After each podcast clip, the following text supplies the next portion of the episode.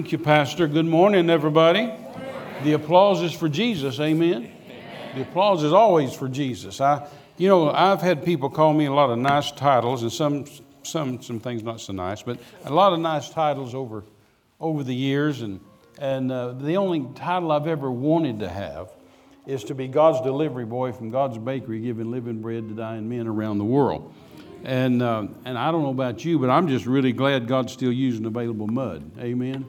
Uh, Jesus spit on the dirt one time, anointed it, made anointed mud out of it, wiped it on blind eyes, and they were opened. And uh, I'm glad He still uses available mud today, and I'm glad to be available mud. I don't know about you, but uh, I like running around with Him and being available. Praise the Lord. What a delight it is to be here with you today. And, and as Pastor said, we've just met, but yet we have some dear, dear, dear mutual friends uh, Mike and Beth Webb out in California, which uh, have recommended us to them and them to us. And so uh, here we are. Right. So if, if, if, y'all don't like us, just get mad at Mike and Beth. Praise the Lord. Amen. But anyway, we're glad to be here. We, Renee and I uh, say this all the time that we think the best idea God ever had after sending Jesus and the plan of salvation uh, was the local church. We, we believe in church. We believe in the, lo- the local church. We believe in the office of pastor. And uh, I'm glad you're here today. And I tell you what, uh, the, we're in a crazy time in America nowadays that uh, uh, the scripture says in, in Zechariah 13 7, it says, If you smite the shepherd, you'll scatter the sheep. If you smite the shepherd, you scatter the sheep. Hell knows that. That's right. Hell knows that. And hell also knows if you smite the church, right. there's no hope for the sheep. And so hell is on an all out attack against the church of Jesus Christ. Now, take it from an old missionary who's been it's my 53rd year in third world missionary evangelism around the world. I started when I was 18. I went when I was 18. I went to the jungles of Panama and lived with an Indian tribe that didn't wear clothes, and uh, we lived wildcat style, no catch, no eat. If I shot a monkey, we ate monkey. If I shot a parrot, we ate parrot. If I didn't shoot anything, we didn't eat anything.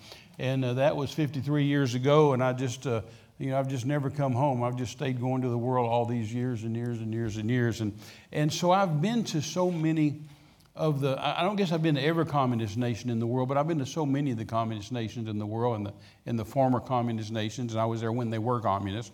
And um, I hate communism, I despise it. And uh, I, I, hate to admit it, but I've thrown a few old communists up against the wall over, over the years and had to have people pull me off of them just because uh, it's, it's an evil, evil, yes, evil, yes, evil, evil system. There's nothing good about it.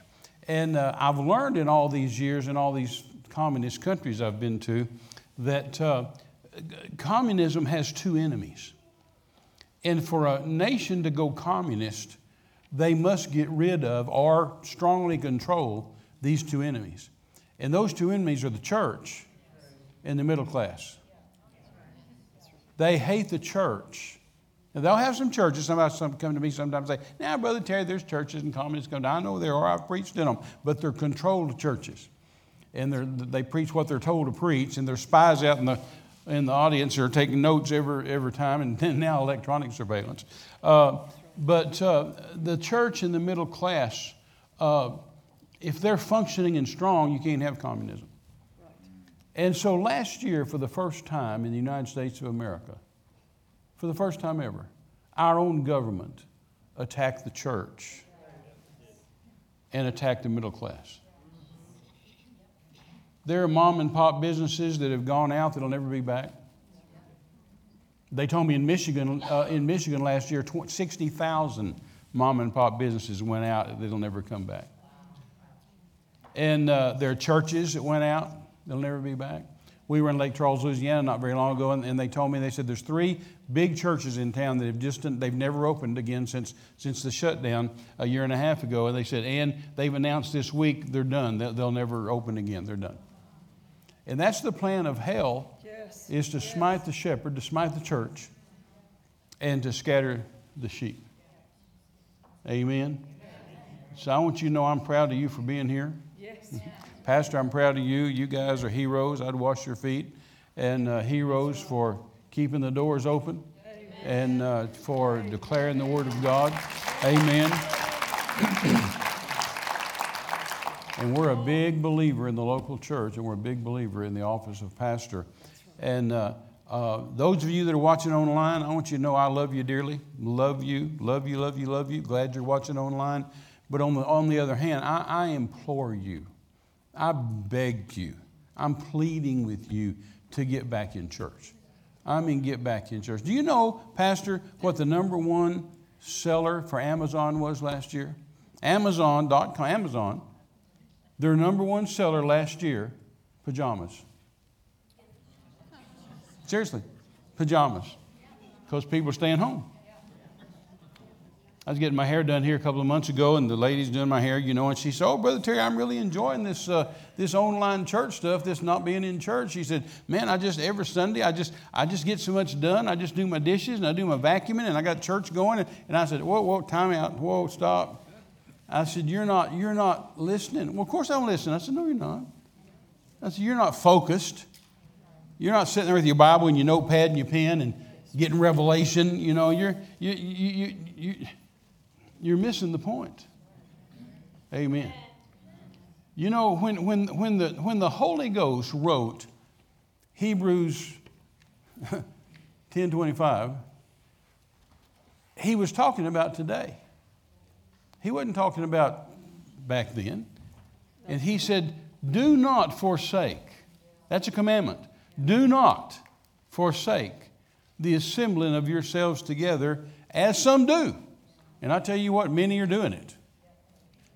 And he said, and even more so as you see the day approaching. Well, I'd say we're seeing the day not just approaching, I'd say it's here. Amen. And so, our job as Christians, our job as the people of God, our job as conquerors more than, than he told us we are, our job is to not forsake the assembling of ourselves together, as some do, and even more so now that we see the day approaching. Just to be stronger in church and stronger in church, grab pastor's coattail and say, Pastor, you pastor this thing, and we're, we're right with you. We're right behind you. We're going with you. Amen. So I appreciate every one of you that are here today. Delighted you're here. Honor you for being here. Glad you're here. And those of you that are watching at home, love you dearly, but I am begging and pleading with you. Come on back. Come on back to church. Get, get, get back in church. You, you know, it's, you know, Pastor, it's none of my business. In fact, it's really none of your business as pastor. It's really none of our business uh, what the people do as far as uh, wearing a mask. They can wear 10, 15, 25 masks. None of my business. Social distance, why, you can stay a mile apart. None of my business. Wash your hands a thousand times a day. None of my business. None of his business. Unless, Pastor, they do it in fear. The instant they do it in fear, it's your business as a pastor as their pastor, and it's my business as an apostle to the church. Amen. Uh, we, we, because fear and faith, say this with me fear and faith, fear and faith. cannot live in the same house. Fear and faith, cannot live in the same house. We, we, we are absolutely have a visceral reaction to fear. Fear should just make us mad. Now, I don't know about y'all, but I, I was raised out in West Texas, Midland, Texas, and, and, I, and I was born in 1950, so I was growing up in the 50s, and it was desert and windstorms and sandstorms and stuff like that. And, and, and, and Pastor, we had rattlesnakes. When I went outside to play in the backyard, I had to look for rattlesnakes. And I went out to play in the front yard, I had to look for rattlesnakes. Went out in the garage, I had to look for rattlesnakes. Walking to school, walking home from school, always, always watching out for rattlesnakes. One of my friends got in the shower one day. He just took all his clothes off, got in the shower, reached up and grabbed the shower curtain and tried to shut it, and it didn't shut. And he pulled it, and it didn't shut. And he looked up to see why it didn't shut, and the rattlesnake wrapped around the rod. So he just left and let him have it, you know. So just. but my point on that was that I, I, I've never, I have a visceral reaction to rattlesnakes. I'm not scared of them, I hate them. And I, I've never met a rattlesnake ever that I didn't kill. If I met one today, I'd kill it today. I've killed them with guns. I've killed them with rocks. I've killed them with sticks, with rakes, with hoes, with shovels. With uh, you run over them with car. I've, I've killed them every way you can imagine. In fact, as a teenager out in West Texas, I always carried a pistol under my seat. You know, I'd be driving down the highway and there'd snake come down, I'd pull off in the ditch and reach down there and get that pistol. but I have a visceral reaction to them. They make me mad. They just make me mad. And you can't cohabitate with them. You can't say to the rattlesnake, now look, you leave me alone, and I'll leave you alone. We just live together. You be nice to me, I'll be nice to you. I won't hurt you. You don't hurt me. No, he'll get you. You can't put him in your pocket and make him a pet. He'll get you, he'll bite you. And don't be mad at him when he does. That's his job. That's his job. He doesn't have any other job. That's right. That's right. And I mean, I hate them. And, Pastor, I feel the same way about sickness about disease, about poverty, anything that hurts the people. People come up to me and say, Brother I've been diagnosed with cancer, I've been diagnosed with this or this or this. It, it, it makes me mad. Not at the person, of course, but it, it, just, I have that same visceral reaction where I just want to kill it. Because see, the word, God, the word of God says the power of life and death is what? In the tongue. The power of life and death is in the tongue. We speak death and we speak life. All day long we're talking, we're talking, we're either talking death or we're talking life. All the time. And so when, when these diseases come, you can't cohabitate with them. Some Christians are just too nice. I've grabbed a couple of friends over the years, and one more than a couple over the years, and just, just shake them and say, Listen to me. One of you is going to die. Somebody's going to die here. Either the cancer is going to die or you're going to die. You can't live and cohabitate with this thing and say, Well, you be nice to me and I'll be nice to you. Let's, let's just get along. No, somebody's going to die. And see, our job as Christians is to speak death to that thing death to cancer, death to AIDS, to HIV, death to lupus, death to leukemia, death to COVID 19, 20, 21, 20, however many they come up with. Death to the Delta variant. Amen. Amen however many they come up with. Aren't you glad God wrote, aren't you glad that the Holy Ghost wrote Numbers, or excuse me, Deuteronomy chapter 28? Now, that's not all the curses and that's not all the blessings. They're just kind of listed there in one spot, so we like to go there.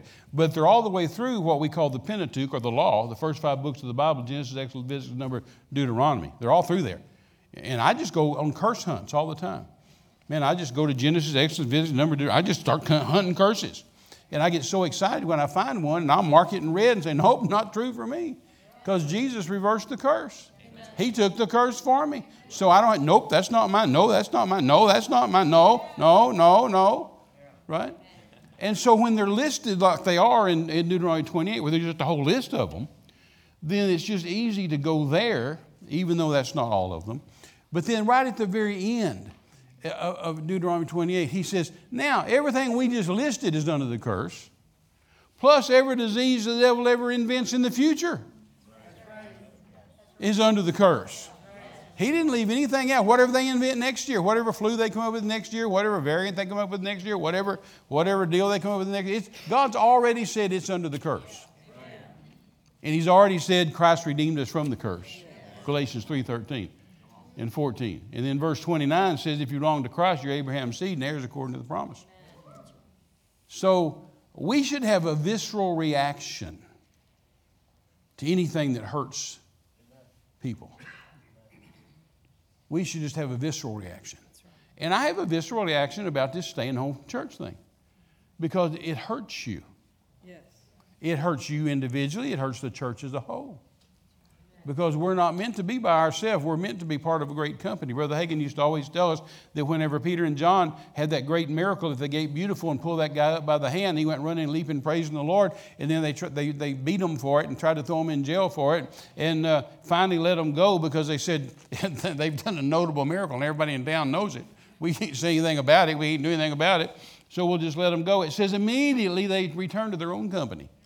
And Brother Hagin used to always say most Christians today wouldn't have a clue who their company is and wouldn't have a clue where their company is. You see, we need to know who our company is and where our company is and stay with them. Yes, that's right. Send the pajamas back to Amazon. Amen. But anyway, we need to be together and not forsaken the assembling of ourselves together. The more we're together, the better we are. The more we're together and can grab Pastor's coattail and say, You go, Pastor, we're right, we're right with you. Amen. That's right. We don't want Pastor to turn around and look around and say, Oh, hey. That's what Paul did one day. He said, he said, No man stood with me. Boy, that's a truth. He said, I looked around and no man stood with me save the Lord. Oh. Well, the Lord's good company. Jesus looked around and said, Up. I thought I had all these 12 disciples and those other 70 disciples. Where are they? Men are gone. See, we don't want pastor to turn around and say, Where, where'd everybody go? A We, we, we want him to be able to turn around and say, My company's here. Amen. Devil, you mess with us and we'll leave you bleeding on the parking lot. Well, I'm glad to be here. I'm glad to be in church. Praise God. Happy to be in church. There's products on the book table out there. All I can ever say about our book table is there's no theory back there. There's just no theory. There's not anything back there that I think might work. It's 53 years of third world missionary evangelism that I know for an absolute fact works.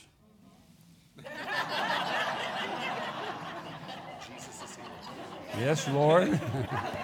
An angel just got its wings. we just, uh, I'll, I'll, I'll, show you one of these that we just uh, just produced. We just, I, I, was preaching in Brother Copeland's church last week at Eagle Mountain, and so we had this ready just just for them, uh, and it's called the Legacy Series, and this is Legacy Volume One, and so these are this is four old old uh, I always say I don't have sermons. I, I, don't really preach sermons. You know, I don't do three points in a poem. Uh, I, I, do lifestyles. I, I do things that this will work for you. You know, this will keep your kids out of the hospital. This will, this will, this will, this will help you. This will bless you. This will, you know. And so these are four of those messages that God gave me overseas uh, over the period of years in different places for different specific situations where we, where God uses us to change history or to make history or to actually change a nation. And so these will bless you and help you. And uh, one of them is called Who Do You Say Jesus Is? One of them is called Salvation of the Lord. One's How to Live Stable in Unstable Times. You know, you can live stable in these unstable times. You, you can keep your head with everybody around you losing theirs, right? And then uh, where the word of a king is, there's power. What a, what a, what a word that is. Uh, this little, this little single, this little single right here, I don't know what we sell it for a few dollars or whatever, but, but it's worth a million. We're not going to sell it for a million, but, but it's worth a million. And, and all this is, Pastor, is, is one of those generals. You know, we've got to have fathers and mothers in the faith. We've got to have those generals. And, and I've had some, I've had the best. I've had the cream of the crop. Most of them are all gone now. And uh, one of them was John Osteen, Joel's daddy. And uh, Brother Osteen, John Osteen, uh, when I was 18 years old, he came to our church in West Texas.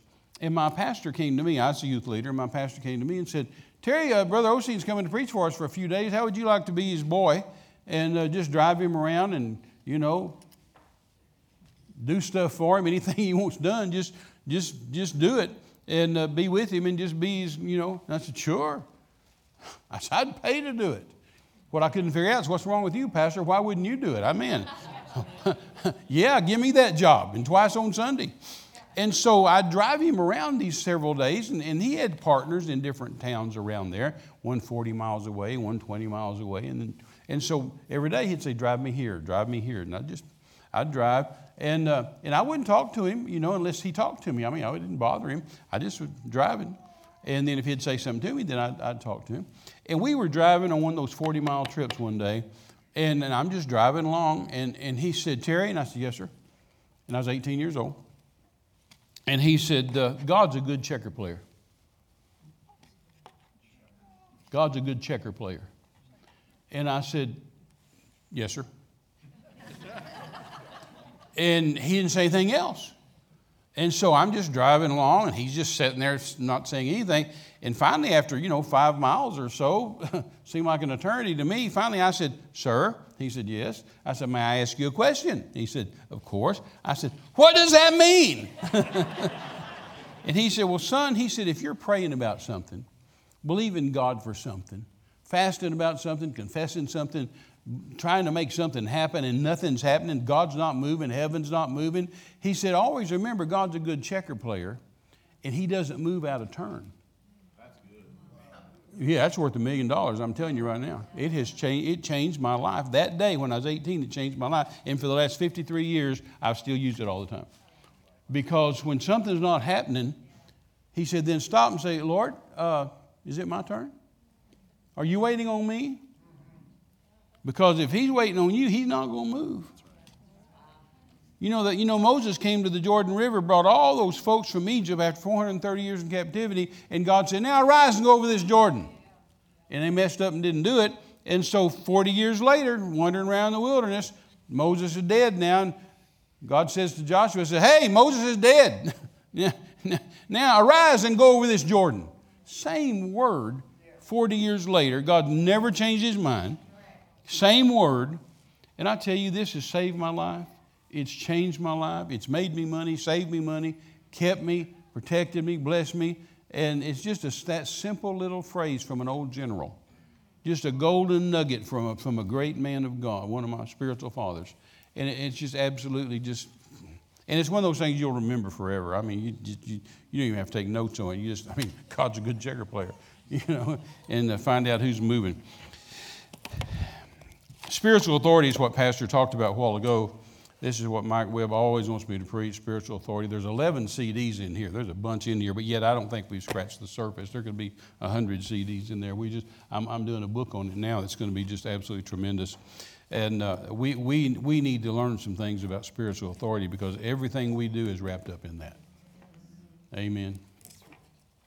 In this series, it's called Missions, a Purpose of Faith. There's a lot more out there, but these are the ones I wanted to share with you today. Missions is the purpose of faith. God's using His faith. You know, you only use your faith for something you don't have. You know, if you got $100, you're not believing God for $100. If you got a new car, you're not believing for a new car. If you got a new house, you're not believing for a new house. You only believe for something you don't have. And so uh, the question is, what's God using His faith for? He paves his streets with gold. He builds his gates out of pearls, his fences out of precious stone. What is it he doesn't have and can't have? Well, souls. It's the only thing he can't have. It's the only thing he's depending on us for. Yes. yes. See, we're able to fulfill his dream, fulfill his desire, isn't that right? And give him what he's believing for.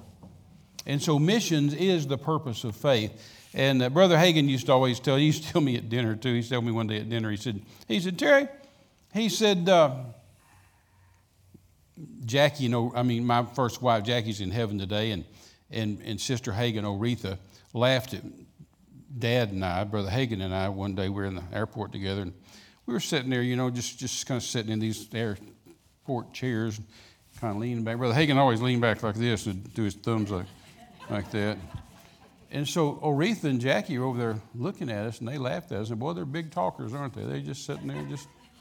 And so Dad said to me, he said, Terry, and I said, yes, sir. And he said, uh, I've seen Jesus a number of times and been to heaven a number of times. And I said, Yes, sir. And he said, uh, he said, I use that to tell how spiritual people are. And I said, You do? And he said, Yeah. And I said, Well, how's that? And he said, Well, he said, most Christians come up to me and say, Brother Hagin, what did Jesus look like? He said, the spiritual people come up to me and say, What did Jesus say? And he said, So I judge people. It's my thermometer on how I judge people. And I thought, That's a good deal. Well, this is my thermometer on how I judge people. Spiritual people will buy this. So if, if, if this sells, I'll let you know today if your church is spiritual or not. Because most Christians don't, don't, don't care about or know about or buy stuff about missions. I just preached at Brother Copeland's uh, church last week in, in the Bible school, KCBC. And uh, then they asked me, they said, Would you do the missions class? I said, Absolutely, let me do the missions class. And I got up there, and there's 19 students out of, out of several hundred, there's only 19 students in missions. And I said, That's sad. That's really sad. Because missions, after all, can't be too important. It's just the thing Jesus died for. It's the thing Paul had his head cut off for. It's the thing Peter was crucified upside down for. It was why all those apostles died in the mission fields. You know, every one of those apostles were missionaries except one, he was a traitor. Isn't that right? So the church ought to be involved and, and interested in missions more than any other right. subject. Amen. Y'all still here? Come on, Renee, greet the people. Preach, pray, sing, go to the keyboard, prophesy. I wouldn't tell jokes or dance. I've seen you dance and I've heard you tell jokes. So Is there a microphone? you can talk. You can talk in my I'm just microphone. talking to Terry's here. Um, uh, Hi, darling. Uh, We are just thrilled and honored for the opportunity to be here with you today. Um, Mike and Beth have been, have become friends. Terry will t- probably tell you a little bit more about our relationship in the past, but um, I was married to uh, Pastor Dean Garner for 44 years, and Terry was married to his lovely wife, my wonderful friend Jackie Mize, and uh, for 44 years. And then he and I have been married for seven years. And uh, they both went on to heaven and left us. And uh, you know, you when you when you face life's challenges like that, and you suffer such great loss, and everything has been just changed. And here things have been going along, all the dreams, all the plans, all the hopes eh, are, are now valid, invalid. And you have to figure out, well, what's next, Lord? You know, what do we do next? and what is the plan? Because we all know nothing is a surprise to the Lord, right? Psalm 139 has been such a tremendous comfort to me now for um, uh, my husband was very ill for a long time and then we ended up you know having to live by faith and all the things that you do in life raising children and working through transitions and we were in the middle of a huge building program. And uh, just one thing after you know how, how many times can you make something worse you know? And uh, it just keep th- throwing stuff in the bad stuff in the pot and after a while you just realize that that um, you have to take your hands off of it and trust god and Psalm, one, Psalm 139 has been the great comfort to my soul, in that I know that from the very moment of my conception on this planet, God had written in a book already on the shelves of heaven every day of my life planned. And I just kept going back to that. I just kept going back to that. Nothing is a surprise to you. You already have this written down. And I don't know what's going to happen, but just give me what's in the book for today. Just give me what's in the book. That's all I need to know. I can walk by faith through that. I know you have the book, I know you have the plan, and just give me what's in the book for today because I don't have a clue, you know. And um, I won't go into a lot of detail about all of that, but, you know, I know the Lord is so good. I love that song that ha- has been recently written. It says, All my life, you have been faithful. All my life, you have been so, so good. With every breath that I ha- that I'm able, I will thank you, know, and sing of the goodness of the Lord. And I've just found out so much about the goodness of God over the last decade. And I've found out my husband's been gone now for almost 10 years. And I'm just so thankful for the goodness of God. If I have ever been, you're looking at a desperate woman. and um, I think Christians grow better when you're desperate, when you don't have all the answers, not because you're going through trials and tests, but you have to keep, it's just like a weightlifter. They say you have to stay hungry, you know? But I think as a Christian, you have to stay desperate. You have to stay all the time ready uh, to confess the fact that I don't have a clue. You know, the silly little things the world say, I got this. Well, you know, I've, I've lived a few years and I still can't tell you I got this. you know, I'm, I'm more codependent, dependent upon the Lord now than I've ever been in my whole life. And it's been because I've had to trust God. And I'm so thankful that He asks us to walk by faith, live by faith. Not live by what we see or what we feel and be and be isolated to the human human relationship but we have such a supernatural relationship with a God that we're going to live forever with. Isn't that amazing? You know, sometimes I just close my eyes and just say, I'm going to live forever. You know, I'm going to live forever. One of my little boys, when we when they were very small, four or five years old, uh, said to me I, one day, I said, and he said, "But mom, we didn't get to go to Toys R Us today." and he was just you know nearly in tears not quite crying yet about it. It was a plea for help you know. And uh, and i said oh that's all right darling. You're going to live forever. You're not going to miss a thing. And and you have to you have to continually train the soul. Uh, like terry was talking about your your pastors watch for your souls to keep you out of fear to keep you out of worry to show you from the Word of God the plan that God has to have a mind that's alive to God, to have a mind that's renewed to the Word of God and hope and faith, to have a mind that's not a playground for hell to keep you in fear and in worry. Isn't that wonderful? You know, you've come in here today to slap your brain around and to realize that you've got to learn the Word of God. That God's got to God's got something so much higher for you to think than what you're thinking. And sometimes I've told the Lord, I, Lord, I can only think about five foot five today, looking at that situation. And I need a much higher thought, like Isaiah 55 says My thoughts are not his thoughts, my ways are not his ways, because his ways are higher than our ways, and his thoughts are higher than our thoughts. So we can trust that kind of God. Amen. Amen. Um, well, I, will let you talk about this but unless you want me to, but you know, um, we have something that, um, and you know, and we're not we're not here marketing us today. So you know, if you don't like me, that's okay.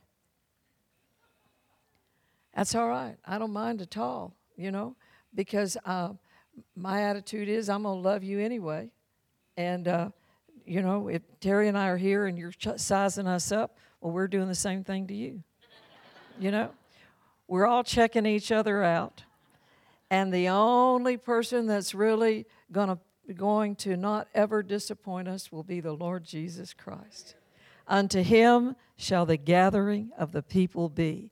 We're not gathering to one another. Your pastors are not building a kingdom for themselves. We're not doing the same. We're just all trying to help each other, you know, make it through the night and survive our own life. How many of you are just so thankful you've survived your own life, you know?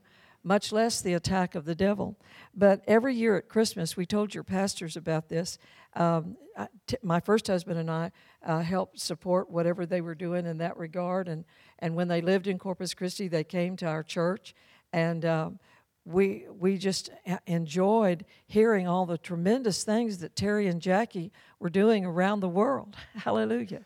You know, and he came in and he would inspire our church and just uh, encourage us to do bigger and better things and keep our focus on the lost and not just us four and no more well i need a new car and i don't i don't have you know just get all the the the owies out of your life you know to where you're not a victim. Don't victimize yourself you know uh, just thank God for all the good things that you've got. And when Terry would come in and he'd tell the stories of where they'd been around the world and the blind eyes that were open and the deaf ears that were open and the, all of the things that were happening, and on occasion had raised the dead and just seen devils cast out, tumors fall off, you know.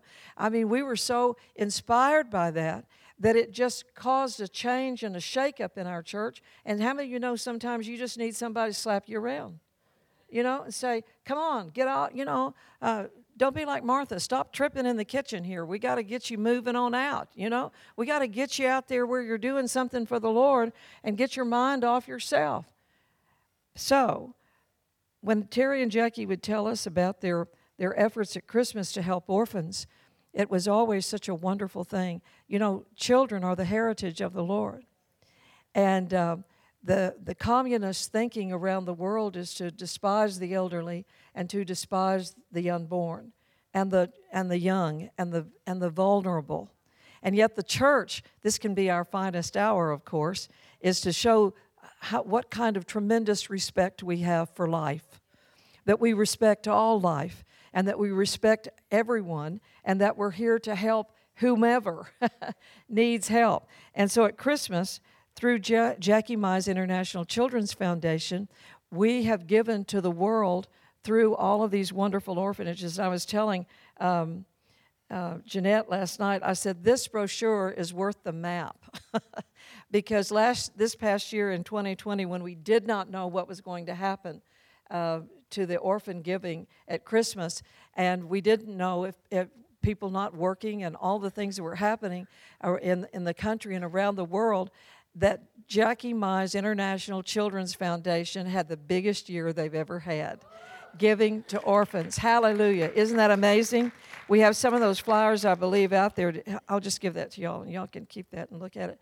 But we gave to over 40 different orphanages in 22 countries and we gave to we gave at least 2000 and others we gave more to and we were able to buy two vans for two different or- orphanages one in india that helps special needs children to go back and forth to the hospital. They have a lot of care they have to give these children. And then also uh, a uh, girls orphanage in myanmar burma. And uh, we were just so excited about, that. We put three roofs on three widows houses in uh, Botswana and, uh, Roma- and two in Romania. And Terry has done a tremendous work in Romania for over 20 years with orphanages and the gypsies over there. And we have just, you know, we're, we're about the master's business all the time, helping people, loving people, feeding people, taking care of orphans, and all of these things that God uh, has allowed us the wonderful privilege and honor to do. And so we are so excited about all these things that God is doing. You know, when you're when you're busy helping people and you feel like you're not just a, a Dead Sea, but you're a, a, wonderful river of blessing out to the world all the time, um, then, then the Lord gives you the resources to do that with. Is that wonderful? And, uh, you know, we, we believe God for everything that we need in our life, and we see the Lord do uh, miracles, you know, for that. But we see the biggest miracles when we're out doing something for other people. And that's the most exciting thing, you know, that, that as pastors and ministers, that we get to really oversee and see the big picture uh, of what's happening and what the needs are in people's lives and how we can help them. That it's both, it's always the practical side of life that the Lord wants to give food, just like Jesus fed the multitude. And then He also wants to go to somebody's house and heal them and raise them from the dead. You know, it's just such a wonderful life. The most noble, dignified, glorious life on the planet is the Christian life.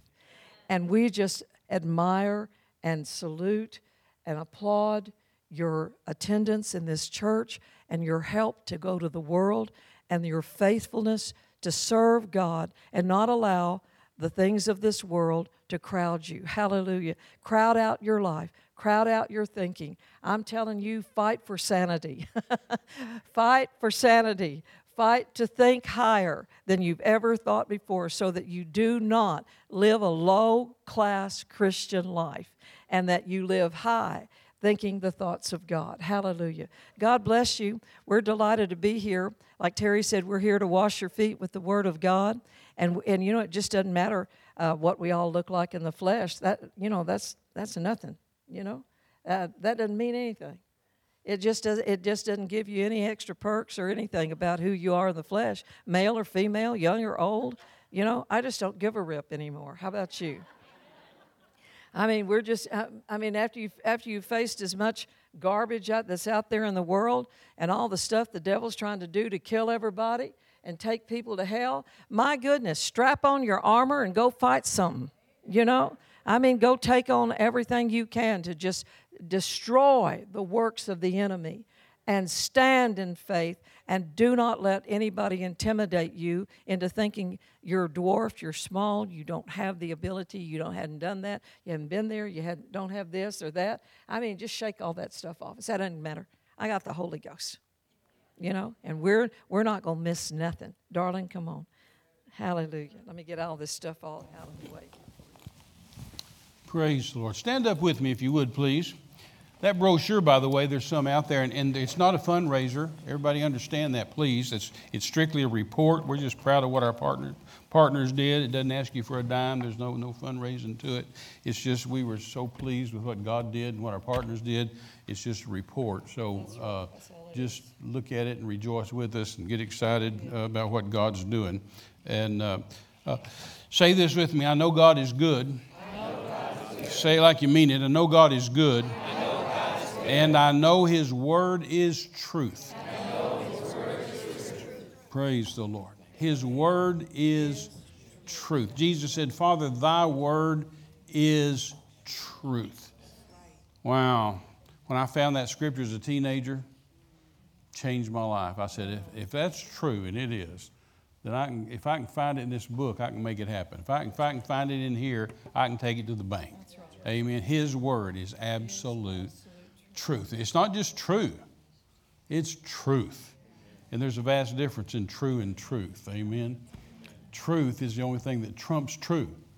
Truth is the only thing that changes facts. It may be true the devil's picking on you. It may be true you've received a diagnosis or prognosis from a doctor that's not too good. It may be true you've received an ultimatum or declaration from a family member or, a, or an employer or the government. That may be true. It may be a fact. But you can go into the Word, which is the truth, and slap it up against that thing that's just true and change it to where it's not true anymore. It's not, it's not a fact anymore. Amen. Father, thank you for your word. Minister to us by your spirit this morning. Uh, speak to us, direct us, minister to us, lift us, love us. Holy Spirit, I thank you for turning the light on. Thank you for pricking our heart as you did on the day of Pentecost and 3,000 people got saved. Thank you for moving on our will and causing us to say, I will serve the Lord. I will, I will, I will. We thank you for it. I believe you to cause us to leave here today saying, Surely the Lord, not Terry Mize, but the Lord has ministered to us. And we can go out of here with our head up and our shoulders back, realizing we're bigger than we thought we were, better than we thought we were, and can do more than we thought we could do. Because we're Christians, Christ like ones, imitators of King Jesus and we have the answers to the world's problems. And we thank you for it and give you glory in Jesus' name. And everybody said, Amen. You may be seated. Praise the Lord. Praise the Lord. When God had built the world, He had built all the, the flowers and the trees and the oceans and the rivers, and it was gorgeous. It was wonderful. I, I just stop and think every now and then how gorgeous it must have been. Because I go to some gorgeous places in the world still. Here we are in 20, 21, there's some gorgeous places still in the world, but what must it have been before the fall? I mean, the reds must have been red, and the blues blue, and the greens green, and the water's crystal clear, and the sand's crystal white. I mean, just, you know, it, it, but he had built all this for us. And when he, he then he built all the animals uh, for us. And then finally, finally, finally, when he's through with all that, then he said in verse 26 of Genesis 1:26, he said, "Now let us make man, men and women. Now let us make men and women, man, in our likeness, in our image, and let them, them men and women, let them have dominion." Now, you know, we use the word today power, and we use the word authority, we use the word faith. God used a much stronger word. He said, He said, let them have dominion. He said, I want them to dominate. I want them to be the dominating factor on the earth. He said, Let them have dominion over the fowl of the air, over the fish of the sea, over the cattle, the beasts of the field, and over all the earth, and over every creeping thing that creeps on the earth. So God's heart and intent was, I love Genesis 126 because we see right into the heart of God we see just exactly what he was thinking, just exactly what his dream was, what his heart was, what his vision was that, that he would have a people that would dominate the planet. Well, he's never changed his mind from that. That's right. He's never changed his mind, and he never intended to have two peoples. He only intended there to be one people, his people. And then Adam messed that up and caused there to be two people. But God has not changed his mind that he wants you, us, his people, to be the dominating factor. We're not left here as more than beggars and more than losers. We're left here as more than conquerors. He wants us to absolutely dominate the whole planet from the animals to the weather to the, to, I mean, all of it. We're not just left here just to say, oh, well, You know, we hear the TV and say, oh, well, that's the way it is. We hear a politician, oh, well, that's the way. We hear Hollywood, oh, well, that's the way. No, no, no, no. No, we're, we're the dominating factor. We're the force to be reckoned with. And all through the Old Testament and all through the New Testament, everybody knew that. And in America, we used to know that until maybe about 30 years ago. But used to, we, everybody, everybody gave credence to the church. Everybody quoted scripture. Well, you go look at your old black and white movies, you know, that was made in America, and all the judges are quoting scriptures, all the lawyers are quoting scriptures. And, you know, in America, back in, in the day, you could not be an attorney and you could not be a judge unless you first went to theological seminary and became a preacher to, to, to know the Bible. Because the idea was how can you know the truth? How can you judge? How can you be a fair lawgiver if you don't know the truth? And the truth, Jesus said, is the Word of God. So when all these Ivy League colleges were started, Yale and Harvard and Princeton, they were all theological seminaries. They were all Bible schools. Well, how the mighty have fallen. Isn't that amazing? And so, you know, the church always was prominent. It was preeminent. Man, Congress prayed, and Congress had church right there in, in Congress. I mean, all of our history, go back and look at our history, is all where the church was, you know. King George, in fact, in England, whenever the Revolutionary War was going on, King George made this statement. He said, I am more afraid of the black robed regiment, meaning the preachers, because they all wore black robes and they preached. He said, I'm more afraid of the black robed regiment than I am of all of George Washington's Continental Army. He knew where the power was because those preachers would preach, and when they'd finish preaching, they'd take their black robe off, and underneath is their military uniform and their guns, and they'd say, I'm off to war, guys, who's going with me? And the, all the men in the church grab their gun and go with him. And the church is where you talked about politics. The church is where all the news came from. Everybody went to church to find out what's going on and what, what to think about it. That's right. That's why, you know, that's why they started the uh, back in the 60s, that's why they passed the, the Lyndon, uh, uh, uh, the Johnson Amendment and said churches can't talk about politics. Pastor, you can't talk about politics in the church. Well, why not? Jay Leno could. and he reached millions of people every night. David Letterman could. All these knotheads on, on uh, late night TV today, they can talk about politics and do anything they want to do. But don't you dare let the church do it. See, again, there's that, that attack on the church. We've got to control the church. They're scared of the church. The church has the authority, the church has the dominion, and the church has the power. And it seems to me the world knows that now more than the church knows it. Right. We've just become subservient and just compliant and just nice little Christians, you know. Uh, and we were never supposed to be that. We were supposed to be the dominating factor. Amen. Renee and I are always saying, you know, you, you need to be as fierce as an Old Testament warrior. Yet you need to have the love and the kindness and the grace and the faith and the compassion and all that of a New Testament believer. And so just in your daily life, just go through life being compassionate and grace and faith and, and you know, praise the Lord and pass some mashed potatoes and isn't God wonderful and isn't this? But the instant the devil sticks his head up, you turn into a fierce I mean, a fierce Old Testament warrior. The Bible tells us when they were building the wall in Nehemiah that they, they built the wall with a shovel in one hand and a sword in the other. And that's where the church needs to be today. We need to have the fierceness of an Old Testament warrior, even though we're nice, compassionate, loving, forgiving, grace, faith, New Testament believers. But we're not pushovers. Right. We're the dominating factor and we need to get back to be, being the dominating factor. And you know, all the kings in the Old Testament, they, they all knew they weren't in charge. Did you ever read the Old Testament? Those kings knew they weren't in charge. They knew that the man of God was in charge, the prophet was in charge. Right. Now, some of the kings didn't like it, and some of the kings didn't live that way, and they paid the penalty. They paid the price for it. But it was the prophets that made the kings king.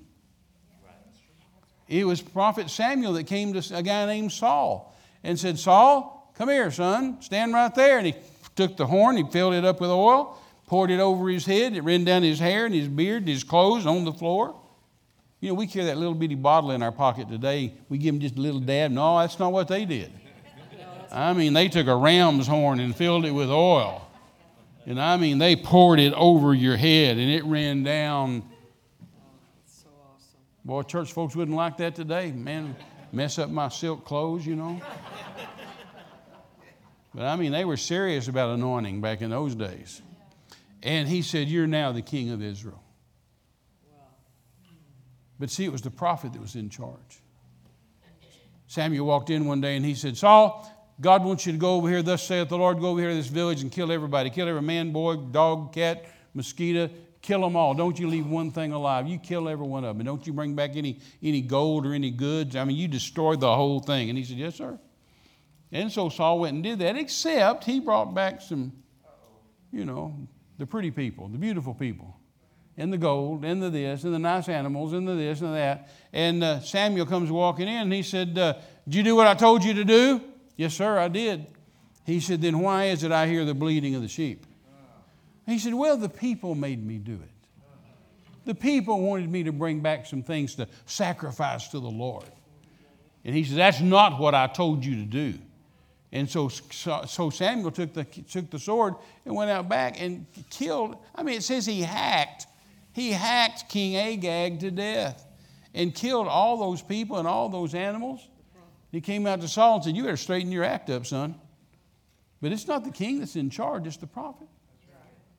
And then one day Saul decided he wanted to go to war, and so he went down to the temple and he said, he said, Hey, I need to see the prophet. Uh, I'm going to war and I want him to bless me. And they said, Well, sir, he's not here, but he's on his way. He'll be here. Saul paced up and down, looked at his watch, paced and looked at his watch, paced and looked at his watch. Finally, he said, Well, I can't wait anymore. He said, They poured the horn, the horn of oil over me. I'm anointed. I'm a man of God. I'll just have my own church service and bless myself.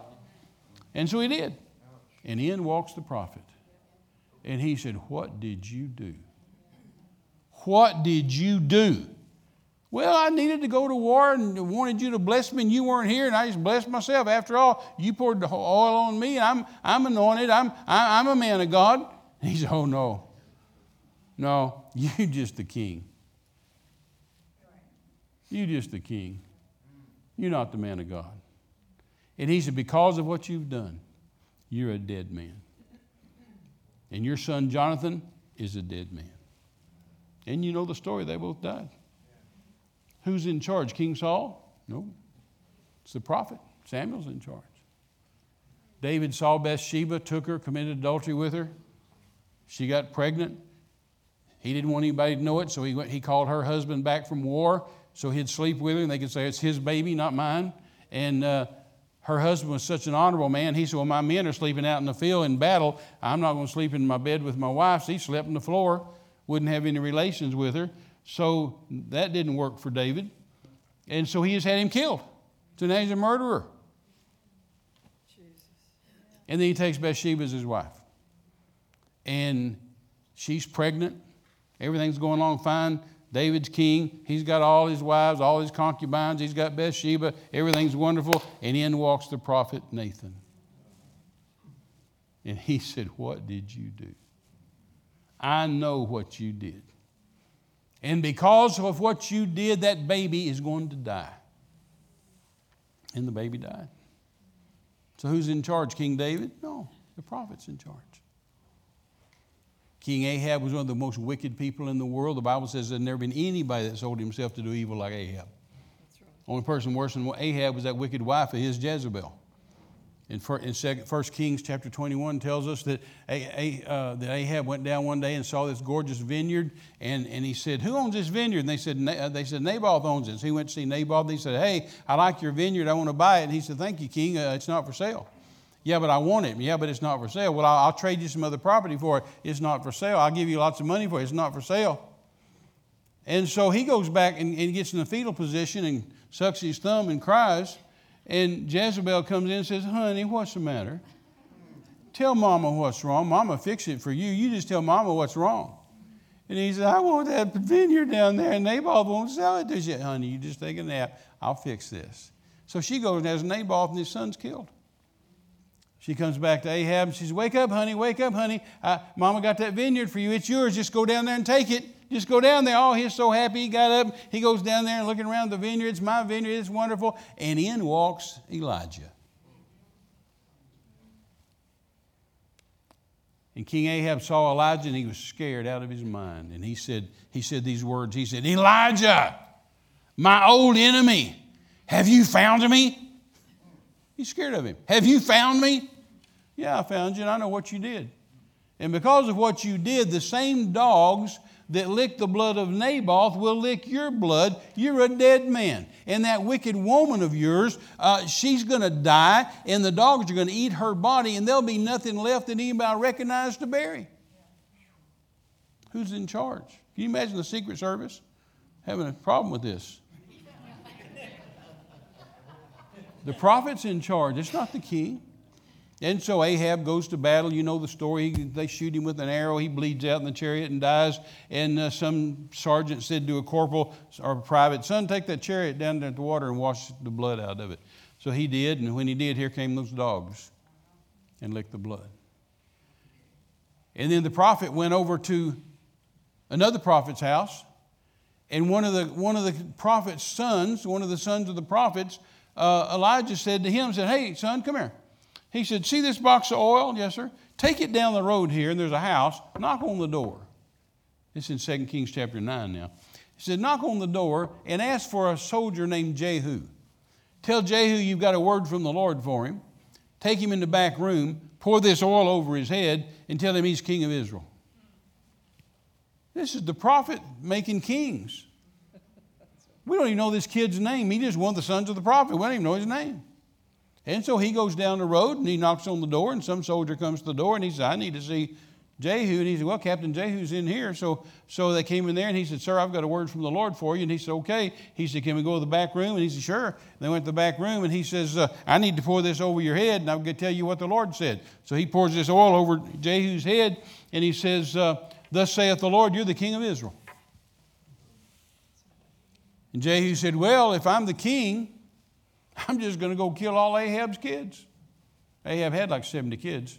He said, I'm just going to go kill them all. So he goes out and jumps in his chariot and takes off. And I guess he drove kind of like Pastor does, you know, because the Bible, the Bible says Jehu was known for his furious driving. So any, anytime, anytime anybody saw a guy going down the road, you know, oh, that's Jehu.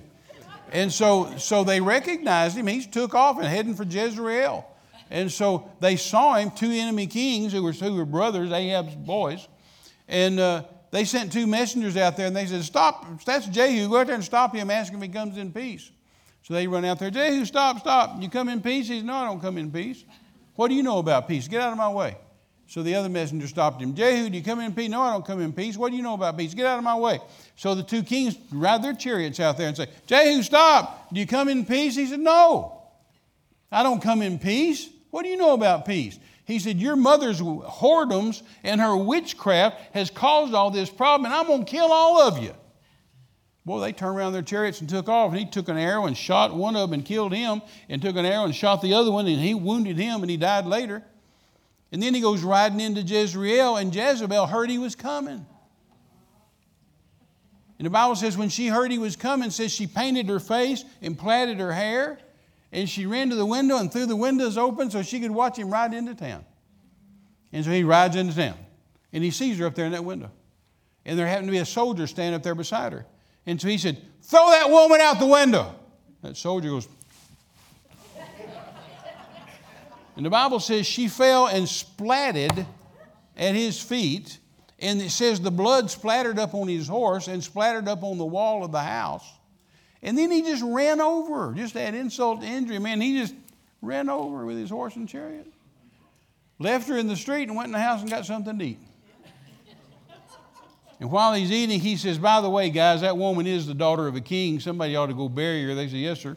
They came back in a few minutes. They said, uh, Sir, there's nothing left to bury. The dogs ate her. All that's left is the soles of her feet, her hands, her skull. That's it.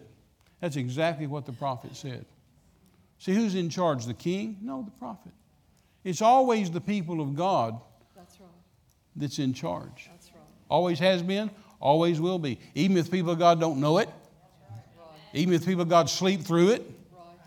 You know, God's people have had a horrible habit over the centuries and centuries and centuries of going to sleep. You know, when Jesus was going to Gethsemane, I mean, they, he said, Pray with me. They said, Yes, sir. And they slept. He came and woke, woke them up and said, Just pray with me an hour, guys. I'm hurting here. I need you to pray with me. Help me here. Pray with me an hour. Yes, sir, Lord, we'll pray an hour. And they went to sleep. World War I, the Christians were asleep. World War II, they were asleep.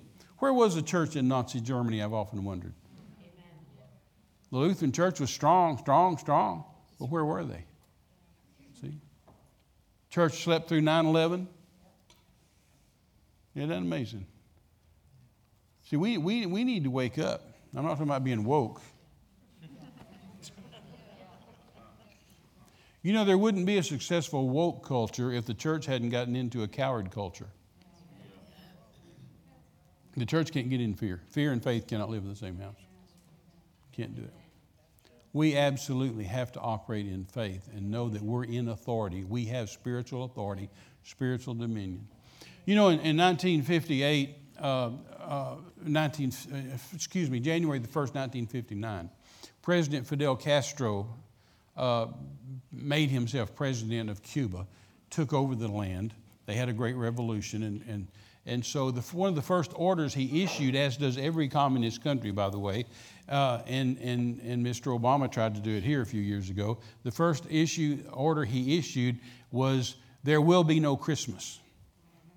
You cannot have a Christmas tree. You know, Mr. Obama told us we had to call it a holiday tree. Couldn't call it a Christmas tree. And, you know, we can't have Ten Commandments out here and we can't blah, blah, blah.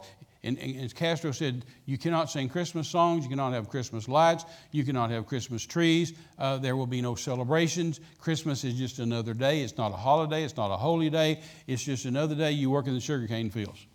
And so for 45 years, Silent Night was silent in Cuba. Didn't have Christmas for 45 years. And uh, I was over there. I, I, pre- I, had been preaching there for about 20 years at the time. And, uh, and so I, I, there, there's 13 men that have always run Cuba. There's Fidel, who's now dead, and his brother Raul, who was president and just stepped down now. And then 11 other men that have always run Cuba. And I know some of those men in my many years of preaching there. And, uh, and so I happened to be in the office of one of those gentlemen, the nicest one, the only one that was never in the army and never in the revolution never killed anybody. Uh, and uh, I was in his office talking to him uh, in the spring of 2004. And so I said to him, I said, Sir, I said, Cuba hadn't had Christmas in 45 years, since 1958. He said, Yes, sir, that's right. And uh, I said, Well, I've got an idea. Why don't, why don't I bring you a tree this year? I'll bring you a big 40 footer and we'll decorate that rascal and we'll have Christmas. And it'll be a gift from the Christians in America to the people of Cuba. And he said, Oh, no, Dr. Mize, we can't do that. I said, Oh, come on, let's do it. He said, No, no, we can't do that. And I, I, I bugged him for about an hour to come on, let's do it. And he told me for about an hour, No, we're not going to do it. And uh, I don't know how many y'all, y'all are pasta cookers. Any, you, any Italian mamas in here, you know how to cook pasta? Uh, you know, the way you tell, tell me how you tell pasta's done. Throw it against the wall. And so you throw pasta against the wall, and if it sticks to the wall, it's done. And if it slimes down the wall, it's not done yet. Well, well, Pastor, I've always seen myself in the spirit, I've always seen myself in the ministry of throwing pasta against the wall all over the world. I just go in these countries and I just start throwing stuff against the wall and see if it'll stick. And a lot of times it doesn't, and sometimes it does. And so I saw myself that day talking to him. I said, Hey, let's, let me bring you a Christmas tree. And I'm, I'm seeing myself throw that. And he said, Oh, no, Dr. Mize, we can't do that. So I'm seeing it go, mm. and so several more times, come on, let me do it. No. And so this went on, for, like I said, for about an hour. And I left and said, Oh, well, it didn't work, it didn't stick. Sometimes it do, and sometimes it don't. Well, uh, come the end of November of that year, that was in the spring, and I'd already forgotten about it, didn't think any more about it. Come of November of, of 04, I got a tele, uh, an email from this gentleman. And he said, Dr. Mize, if your offer of the Christmas tree is still good, we would like to have it, and we'd like you to personally bring it, and we'd like it on December 10th, and we would like it, uh, uh, we'll set it up in St. Francis de Assisi Square in Havana, and uh, we'd like for you to have a Christmas tree lighting ceremony and tell us the Christmas story. And I thought, now Castro made this an atheist state and a communist state in 1963. Uh, do they know what the Christmas story is? And he said, and we'll have the, the one, the only TV station in the whole nation, we'll have it come, them come out and, and film the thing so everybody in the country will see it. And said, said you can sing songs and you can, you can decorate the tree, tell us the Christmas story. And he said, and then we want you to be the first American in 45 years to go into a government building with government permission and have a church service. So I did. And so we brought Christmas to Cuba. And I can tell you a lot of details about it, but I only have two enemies, the clock and the calendar. And they're always, they're always, always marching. And that one's marching back there. Longest I've ever preached in one service is 10 and a half hours. So, so uh, I, I, hate the clock and I hate the calendar. But anyway, I understand they're necessary evils. But, uh, but anyway, uh, the next year, then in the springtime, I was there. And uh, I was in Old Havana, and I happened to see this guy. He's over there doing a ribbon cutting ceremony on, on a building. And I walked over to him, and he said, Dr. Mize, he said, Are you, are you going to bring us a Christmas tree again this year? And, and I said, Con su permiso, with your permission. He said, Claro que sí, of course. And so I brought one in 05. We did the whole thing again and, and put it on television and told the Christmas story and, and talked about Jesus. And, uh, and I, I, I, now, President Kennedy had put an embargo on the state, so I couldn't send a tree from here. So whenever he first told me we, we need this tree by December 10th, we want you to do it, I, had to, I got on the internet and started searching Christmas tree farms in Canada and called a guy and said, I know Air, Air Canada flies to Havana, and I know, I know Cubana Air flies to Montreal. Can, can you fly a Christmas tree to Canada for me? And he said, Well, if I had government permission, I could. I said, I can get you the paperwork, and that's not a problem. But I'm on the clock here. I need to know if you can do it. He said, I can do it. So I ordered decorations. I ordered red bows to talk about the blood of Jesus. I ordered about a star for the obvious reasons. And uh, when it arrived in, in Havana, Pastor, they, the military met it at San Jose, at, at, at Jose Marti International Airport. The, the military met it. They gave it two, two motorcycle cops in front, two motorcycle cops behind it, and gave it a military police escort uh, into town, set it up, decorated it, and, and I was able to do all that. Go in the church, go in the, go in the building, beautiful old museum, and have a church service. Next year, same thing. And now I have partners come to me all the time and say, But Jerry, you still taking Christmas trees to Cuba? And I say, No, I did it two, two times and it, and it changed history. Now, if you go to Cuba at Christmas time, you'll see Christmas trees and hear Christmas carols and, and have Christmas lights and, and all this kind of stuff. But see, see, we operate in a spiritual authority and a dominion that, that I don't think the church has scratched the surface of. And, uh, and, and we, we, we all, the Bible says, the Bible tells us that if the, if, if the foundations be destroyed, what will the righteous do? Psalms chapter 11. If the foundations be destroyed, what will the righteous do? One translation says, What happens to the good people? And so, this new woke culture, that's what they're doing. They're destroying every foundation they possibly can, pulling down statues, rewriting history, uh, so, so our kids won't know what really happened right?